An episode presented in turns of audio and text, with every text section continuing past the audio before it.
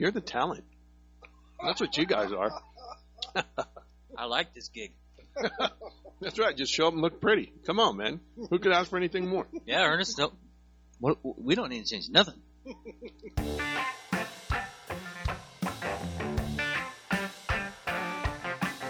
So, welcome to another episode of Like Minded Men.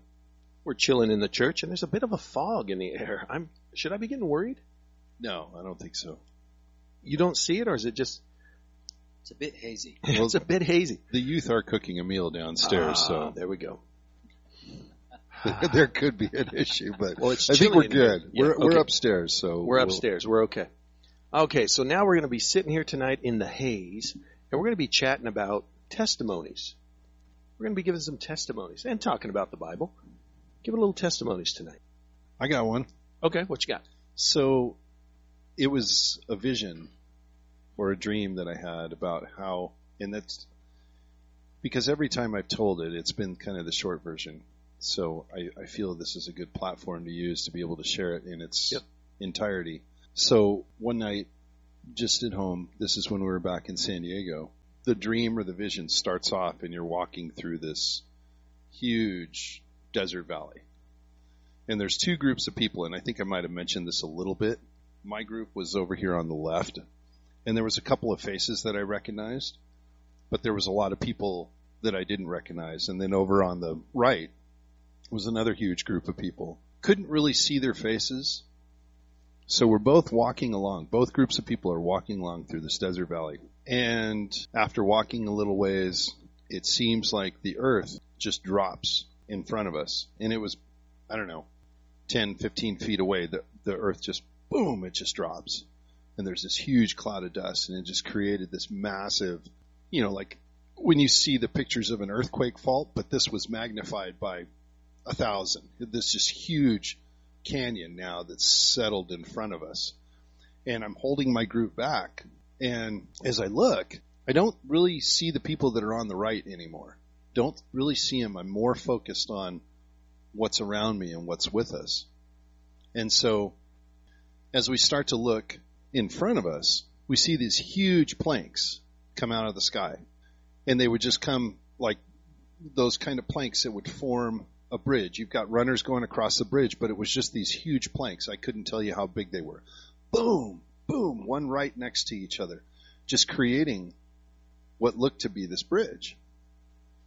And so all the dust that's underneath the bridge is kind of just billowing there. And, you know, these things are just falling out of the sky, creating this pathway for us.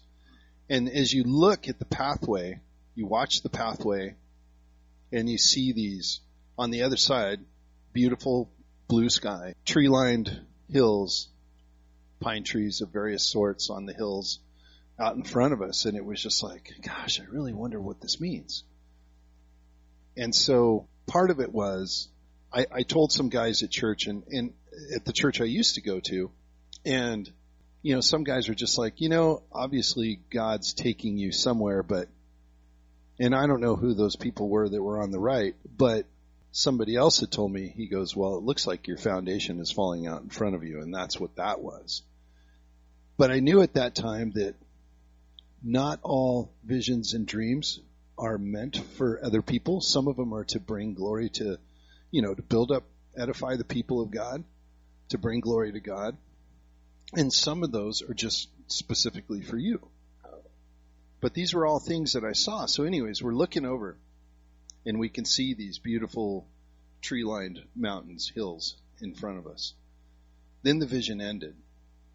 So that's when we were still down in San Diego and as as my wife and I were I'm working 50, 60 hours a week to try and make ends meet.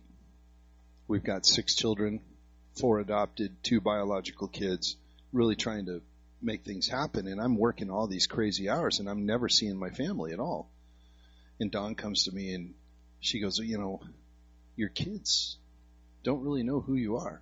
I mean, they know, but I'm not there as much as I should be at all because I'm trying to, you know, make ends meet, pay for the high cost of living that comes with the Southern California and the sunshine tax. So anyways, we said we need to pray about this and figure out what to do because it's just working like a dog and never catching a break. Right. And the money that you would save would ultimately go for something, you know, a medical bill, a car Yes. repair, whatever. So we got on our face and we prayed. And within a couple of days, I came home and I said, babe, you know, I really believe that we're supposed to move to Idaho. Now, had you had that thought in your head at all before Idaho? Never. I knew did Idaho was a from? state. Where did the where did that idea come from? I believe it was planted there by God, straight up. Okay. That this is where we're supposed to go because we prayed, and that was the answer that I got. And I said, I believe God's telling us we're supposed to go to Idaho. She's like, okay. So the next day I come home, there's boxes all over the living room, and there's bags of stuff, and I go, what are you doing? Obviously, it looks like she's packing to move, and I was thinking, did I do something wrong? Did I say something wrong? Did I spend money I shouldn't have? What did I do to deserve this? No, not really, but I was kind of thinking that in the back of my head. And she goes, if you said God said we're going to Idaho, then we're going. Wow. That's amazing. And she, she came right alongside me because it was that faith that we had and she knew that she could trust what I believe God was sharing with me Amen. to take that home. So we move. We don't know anybody up here. We knew some people that lived in Meridian. And she's like, is that where we're supposed to go? And I go, no. And come to find out after applying for jobs, 35 different applications throughout the state of Idaho. Wow. I find a job in Pullman Washington. Washington. Washington. And I'm like, this doesn't make any sense. But, anyways, so we move. Um, the first month is staying what used to be the Royal Motor Inn here in Yeah. Moscow Oh, yes. when it was a complete dump. Mhm. And then later on, we get our first house to rent. And I don't know, Dawn fell asleep downstairs. At about two thirty, three o'clock in the morning, I wake up in a, just freaking out, but not in a bad way. Just going, oh my gosh, I, I get it. I know what happened. I know what this vision is all about. And I come barreling down the stairs, Dawn, Dawn, Dawn, and I'm like freaking, and she wakes up and she almost snaps her neck and, you know, trying to What? What? yeah, exactly. What what the heck is going on? And I go, babe, I got it. I I got. I know what this means. And she's just like, so she's awake now. And I tell her, and I said, so what happened was in the vision, the group of people that we knew, and then there was that group of people on the right. That group of people on the right, because we left the church that we were at in San Diego.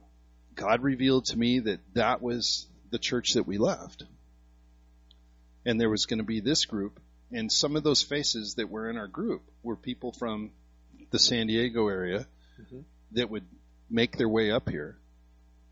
And all the other people were all the new people that you're going to meet when you get planted into a new church and friends and coworkers and things like that. So he already made a path for you. So as those people went away what that represented the next part, so I'll, I'll skip ahead just a little bit. So when the ground fell out, that was revealed to me that there was going to be this church split. So when we left the church prior to a church split happening, you know, a lot of people, because a lot of people you could see they were looking at our group, like, you know, giving us growls and snares and uh, stares and stuff like that. But the ground that fell out was, it represented the church split and that everything had caved we had already left and we didn't want to talk about the church that we had left Right. because we didn't want to spread gossip or anything like that. You know, it's just like, well, we prayed about it and this is what we're doing. So those people eventually went away. That dust that kept rising in the now what is the canyon the before us was all the yuck that had happened from this church split and it's still going on today. This was So the church in San Diego did split? Yes. Okay. and it wound up splitting like 80 20 80% left and it was only about a 100 person church max if Right. that and it was pretty ugly and that stuff still surfaces that we hear from other people. It's like, no, we don't want to deal with that. So as we're looking, those planks obviously that fell down and created this bridge, that is where God was leading us. So skip ahead a month, two months. Now it was a pretty bad winter, so it was a yeah, it was about three months later. We're driving along. I'm driving along, and I'm on Mountain View Road. So Mountain View Road runs north and south, and so I'm driving southbound on Mountain View Road. I cross over the eight highway, and it was like I felt God was telling me to pull over and look. So I pull over and I look. So Paradise Ridge is that hillside that's up there with all the trees on it. That's exactly the picture that was in the vision. Oh my. That's so cool. That is great. We are home. Yes. Man, that's Wow. cool. Ernest. So it was, um, it's amazing. It chokes me up. It brings tears every time I think about it. Mhm. That it was, it was about being obedient and doing what he said. And why we were going to move up here? It's in God's plan. Mm-hmm. Amen. We've been up here for over 10 years and there's So- been a lot of crazy stuff that have happened that's been good. And, I, you know, So what year did you come up here? You and Dawn, when did you move up here? 2000, I think it was like 2009. Okay. Yeah. So it's been about 10 years. Well, I'm, I'm going to call you out, old man, because it says here in Joel 2, the promise of the Spirit, it says, It will come about after this, that I will pour out my Spirit on all mankind, and your sons and daughters will prophesy, your old men will dream dreams. Boom. Oh, that's crazy, So man. he, he's therefore been labeled as an old man. You are now officially an old man, and that's He according had a to dream. God, man. That's according. That's not me and Jay. That's right. Oh, I got a question for you, Jay. Do we need to lean together and you can look at our faces up? Were we in your dream? Were we two of Did you those see- faces? did you Come on, foresee man. this? Can you? Did you foresee us? Were we there? That's really cool, Ernest. And That is amazing. you know what I, um, what really stuck out with me about what you just said about your sharing that that dream and that vision that you'd had was that you and your wife took it seriously. First of all, said, "Hey, God's trying to show us something. Let's be in prayer about this." Right. So you were active in in seeking His will and trying to understand exactly what He was trying to share with you. And when you came home after feeling compelled and led by God that He wanted you to relocate to Idaho, you went to work the next day. You came home and your wife was packing. Yeah. That's really cool. That's crazy cool. I mean, you know, you don't have to tell her twice, right? right. She's she's on like Donkey Kong. It was just it was crazy. And and I was I was blown away. could and you she have, was all game. She was game. could you have done it without her? Would you have done it without her? No, because similar story like yours, how your wife Yep. or your girlfriend at the time led you to Christ. She helped to get me there too. Bingo. So no. And if it wasn't for that, I don't know where I'd be. I'd probably be some surfboard, surf, surf bum scum down in San Diego. Just I don't know. Right. I don't know. Lost. Yeah, that's that's a good good term. Yep. Cool. Because as she tried to bring me into it, I was totally in denial. I grew up mm-hmm. Catholic, and when I became the the day that I became a born again Christian, my mom's like, "Oh, you're one of those born agains." Now, did your life your did your wife lead you to Christ? Was she a believer before you were? Yes. I believed in God, and then I feel like I kind of backslid and went into like this agnostic phase. Not denying, but just like, where's the proof? But that's the key is stories like this, stories that we share here at this table, makes it real. Totally. And so, what was that piece that you had said in the beginning? You have to believe, Believe it. receive it, The ABCs. You have to admit it, admit it, believe it, believe it, and then confess it. and confess it. We were a sorry lot before God, weren't we? Before we met God? Weren't we? I mean, I'm I'm just I'm throwing you all in my dirty old bucket because I was just I couldn't imagine being the age I am today, still doing what I was doing 30 years ago. I just can't imagine. Wow. Well, and that's the thing. You, you, I mean, I, I feel that we all know people. Sorry, that's the end of the episode. Oh, Cancel. I, I got to learn how to shut off my phone.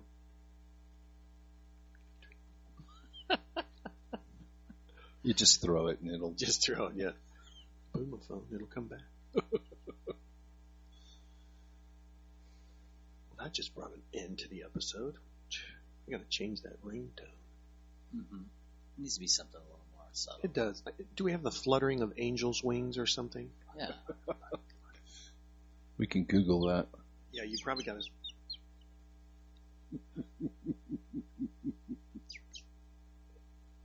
Is that one of your homemade little goose calls? No, it would be a goose.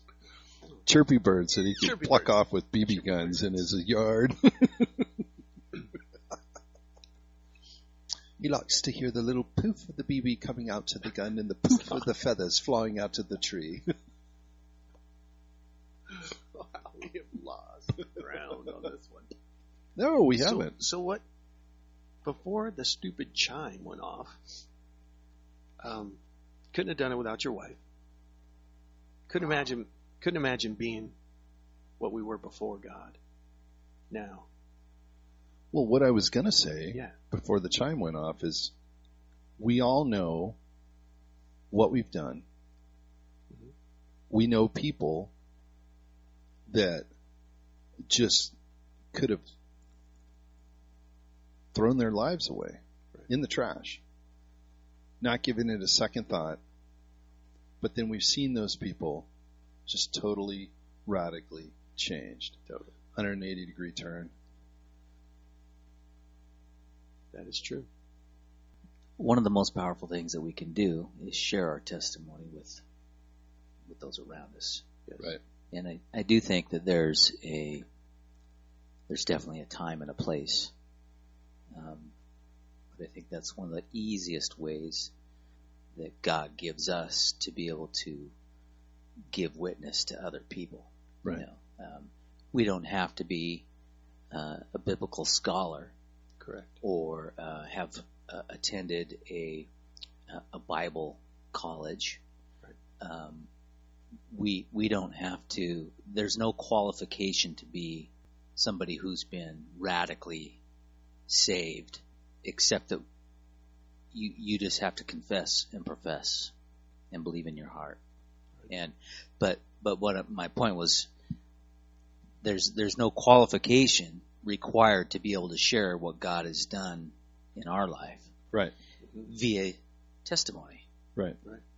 Yeah. We can easily sit down next to somebody we know well, next to somebody we've never met, and and share how God has changed us, Right. And how our life has been changed by God, and it's relatable because it's it's real, True. and the person that we're sharing it with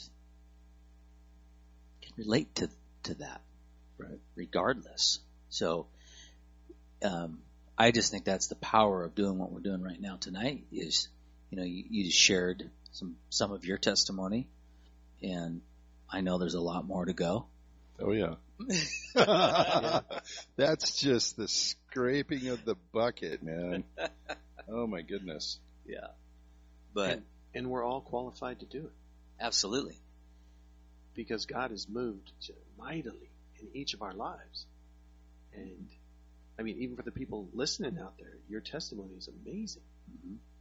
and it's it's so powerful. I think you nailed it. It's so powerful. it's totally powerful and you know my wife called me out on this um, maybe just yesterday or, or the night before perhaps but you know i've never really shared my testimony with my kids Okay. and um, I, I've just been waiting for God to kind of come a knocking. Jason, you yeah, there? yeah. It's, uh, you know, I've always known that there would be a time, there would be a place, and certainly experiences that I've had through the journey um, I've I've been able to share with my kids, you know, at different times, impart various words of wisdom, if you will. um, but never, never my my testimony. And so my wife's like, Jay, you, you know, you got to let it out. And I'm like, you know, you're right, I, but I, I do feel like there's a time and there's a place, Right. and, and and because her testimony, you know, we we got saved together, my wife and I. Did you? Special. That's Um, That's cool. you know, within the same time frame, I should say, you know, Okay. but our circumstances were all interwoven and Mm-hmm. it happened as a married couple, you know, um, and, and within a very close amount of time. Right. So we both had, had been through it. So a large part of her testimony involves me. Yep.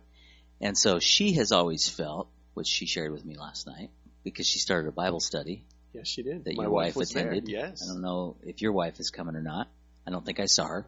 Okay. We Tuesday to, nights. Yep, we need to tell her about it. Six thirty.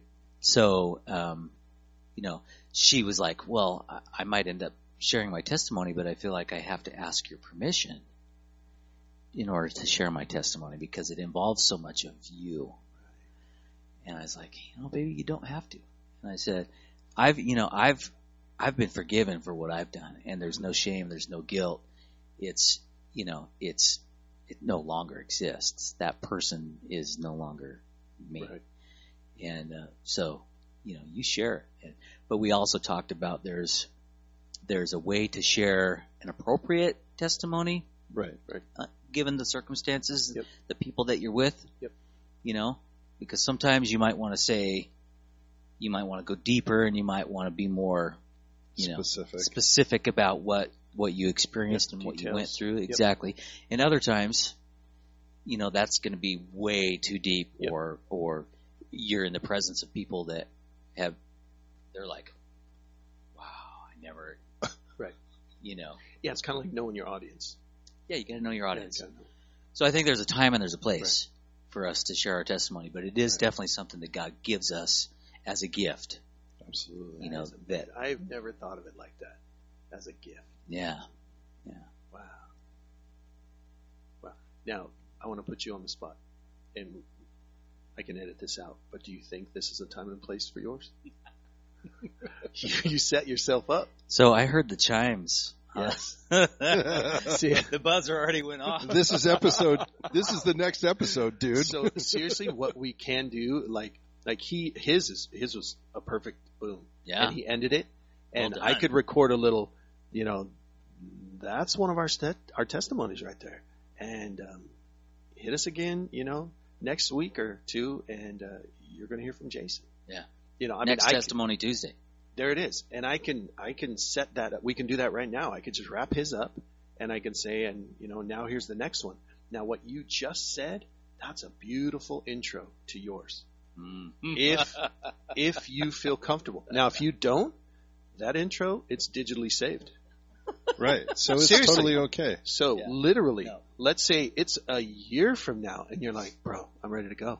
Yeah. I'll pull that out and I'll say, No. Ernest, you remember this a year ago when Jason Well, laid this? yeah, no, I Yeah. get where you're going. Yeah. But the thing is, is he didn't really give his full testimony. He, No, I wanted He to give a portion of it. Yeah. Yeah, he, he just shared Yeah, uh, a a, a bit. little a little taste of of it. Right. I know there's a whole lot more for you. There and is a and whole so lot more. you know, Are you wanting to hear more? You want to hear all of his? well, know, you know, if he wants to share it, I'm not trying to put it off. I'm just saying. Yeah. I know that you've got a lot more Right. testimony to share. So oh man, Yeah, because you shared that. That's a that's a dream you had. Yeah. You know, but how did you accept Christ?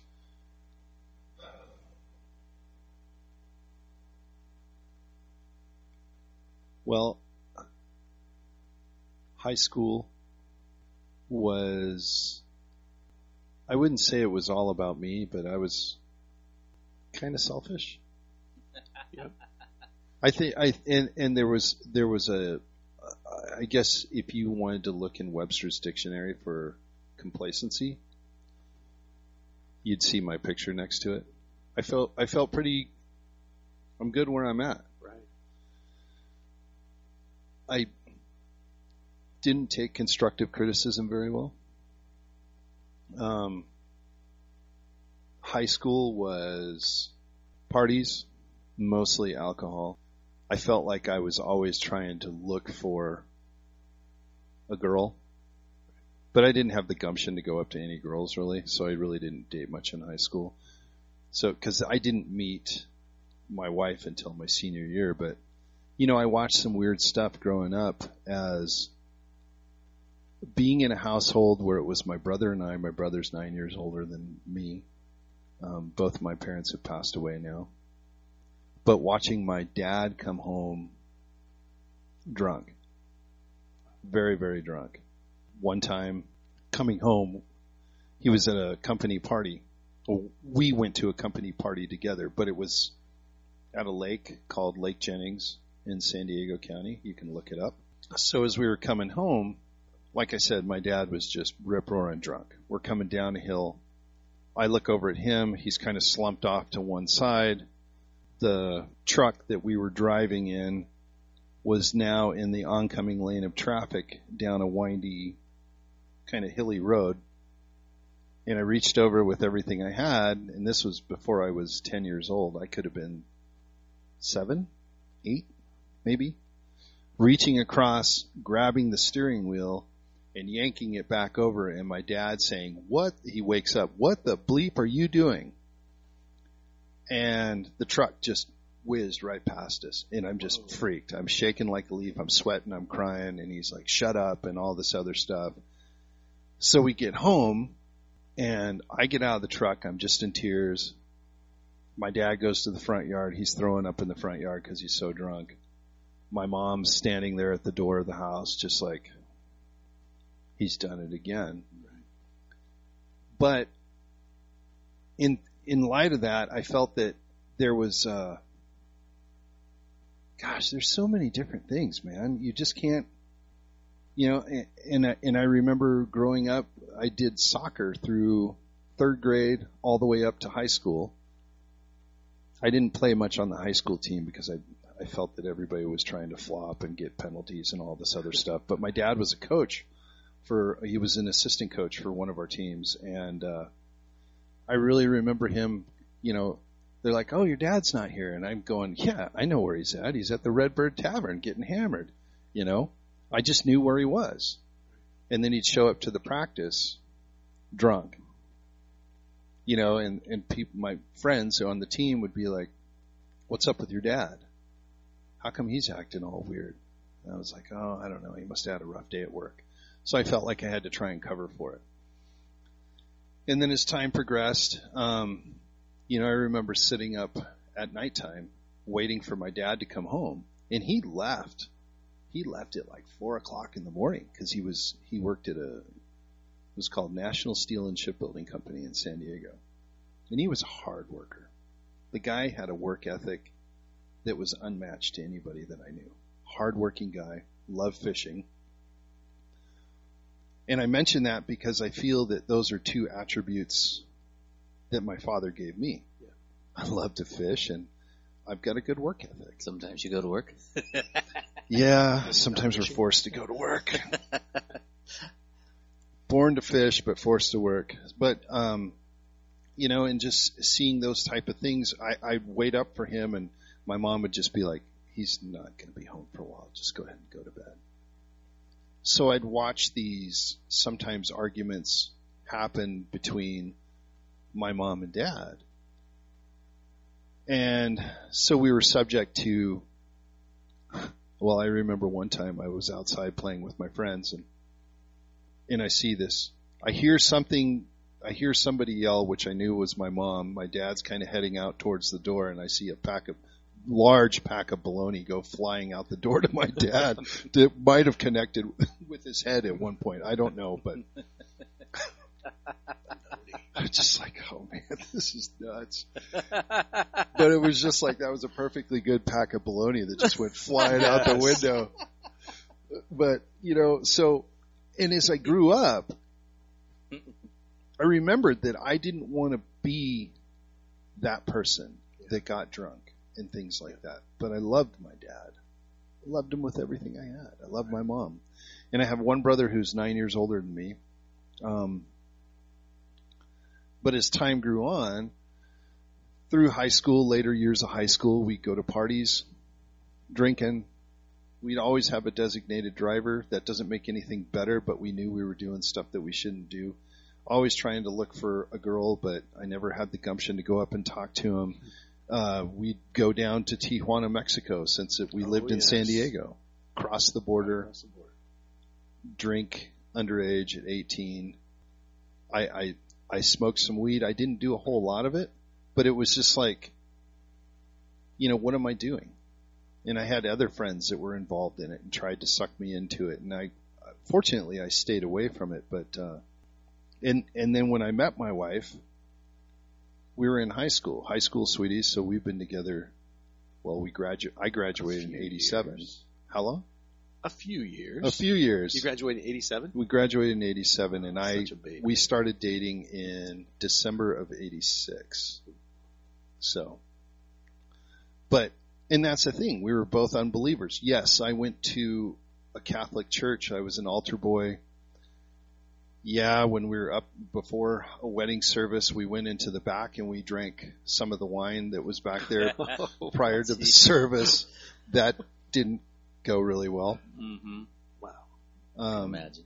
Mm-hmm. you know, just just stuff. Right. Growing up and trying to figure out who I was. Freshman in high school, I had no idea who I wanted to be. By the time I was a senior, I thought I had these aspirations to do great things, but it was just like,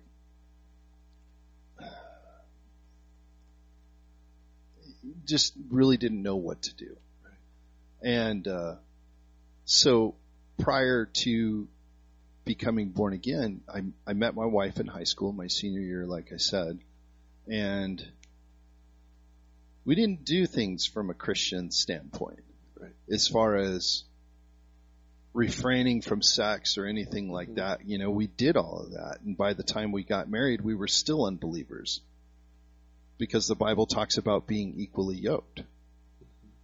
So I think we were equally yoked as far as the fact that we were unbelievers, but we should have been swinging the other way, Right. you know, and we didn't realize that, or we refused to. Mhm. I don't know what which one was which, and um, you know, so she was pregnant with her first child before we got married, which it was just kind of like, you know, we didn't we didn't even care about that.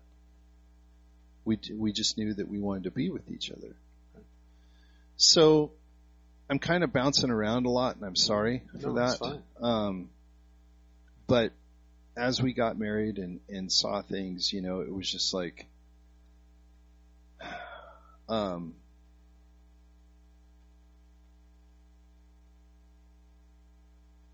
I'm sorry. Sure. And she was she accepted Christ before you did? Yeah. This is a gift, man. I'm I'm I'm hanging on that right now. This is a gift. You're touched, bro. This is that being real part. I mean, this is it, it's this is good. You know, and there was there was stuff beforehand that it was just like, you know, I looked at girls in a different way that I shouldn't have when we were married, and had thoughts that I shouldn't have had. So it resulted in, you know, looking at pornography, and it was just like, what the heck am I doing? Mm-hmm. But I didn't care. I knew who loved me, and that was her, but it wasn't him. It wasn't God that I was seeking. And, uh,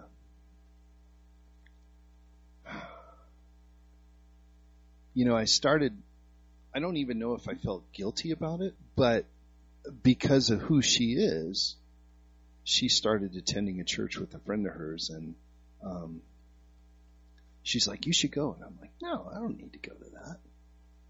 You know, I'm a Catholic. I'd throw that excuse out at her. And I felt like at times because of who she was, and this is the part that kills me the most is because of who she was becoming in Christ. that I was kind of like throwing her under the bus. Then the bus would stop. The bus stops. The bus goes, Oh, I felt something there. So they backed up and ran over her again. It was like, Oh, we don't see anything. And then the bus went again forward in the same direction. So she got run over three times. You know what I'm saying? Oh, it was like three times under the bus in one shot. And I, and, and I was mocking her for what she was. And I think of out of all the weird, crazy stuff that I've done, that that was like the biggest heartbreak. Besides the fact that when um, I stole money from my mom, so I went in and I did these interviews. I'm going to switch back to what what what I did to my mom too because it kills me. Um, I was doing interviews for uh, State Park Ranger in California, and I had this long, like three hour interview with the psych, and the psych says, and this was the last part, and they, he'll decide whether you're stable enough to go into being a state park ranger. And he asked me, and he goes, okay, this one's going to be a little tough. What's the worst thing you ever did? What do you feel is the worst thing you ever did? And I paused for a little bit, and I said, because I wasn't a born again Christian yet, so all the other stuff didn't really matter. But the thing that stuck out was, and I told him, I said, I stole money from my mom. He goes, Really? Do you want to share with me about that? And so I told her that, told him, I said, Well, you know, I stole 20 bucks at one time, I stole 40 bucks at another time. You know, I think with the 20 bucks I stole the first time, I think I bought the Rolling Stones Tattoo You album, if that puts a time frame Yes. out you know, and bought some stuff for my girlfriend or took her out. And my girlfriend at the time is my wife today. Thank you, Jesus, for that. But, and he goes, So why was that such a bad thing? And I said, Because at that point, she lost all trust in who her son was. And I had to work like a mad dog to earn that trust back. So fast forward as I, as she was trying to get me to go to church. We go to church, and I was like, okay, I'll go. Is this your wife? Yeah, Okay. this is my wife now. Because I had grown up, like I said, in the Roman Catholic Church, and I just went through the motions there. Oh, you're a great kid, you know. I've heard a lot of people say that. Yeah, you're a great kid, and you're dealing with all this yuck inside of you. So I sucked it up and I went to church. She's like, "What'd you think?" And I was like, "I didn't like it. I thought I thought it sucked." Never going back. Never going back, man. Never. Uh-uh. Forget this place. You guys are a bunch of kooks, you know. And I mean, that was just kind of like my thing. And eh, you know, from that, as I'm watching her, I, I still didn't feel remorse for throwing her under the bus, which I felt was just horrible. I look back at it now, and it just makes me want to cry. So we go to church another week, and I'm sitting in there and, and, and there was a couple of guys in the church. One guy's name was Manuel, good friend of mine, lives in Grants Pass, Oregon now. Oh, yeah. And he was, him and another guy were always, uh, encouraging me, you know, hey, what's going on? Asking me questions. Are you doing okay? And stuff like that. And so we came into church one day and I think I might have mentioned it here before, but, um, Todd Agnew plays a song called Grace Like Rain and we did CD worship. It wasn't live worship that was playing. And as that song is playing, I just, I kind of, I was off to the side of their little sanctuary in this church we were going to and literally just fell down on the ground, hands spread out. I think the word is called prostrate on the floor, crying, sniveling. What a wretch. And he was there to just save me. So after that happened, it, it took a little while. But I came back to my wife and, and I got down on my knees and I begged for her forgiveness. And she goes, I said, I need your forgiveness. She goes, well, why? And I said, because as you were finding who you were in Christ, I literally threw you under the bus. How do I how do I make that better? It was like the worst thing that I had ever done. If I could go back and tell that psychologist that was interviewing me for that state park ranger position that I didn't get. I was close, man. I was close, but the budget crashed in California and they put a two two year hiring freeze on all that stuff. So, anyways, it was just the worst thing that I felt that I could have done was mock her for who she was and who she was becoming. And, and she just, she goes, I forgive you. And she grabbed a hold of me and she never let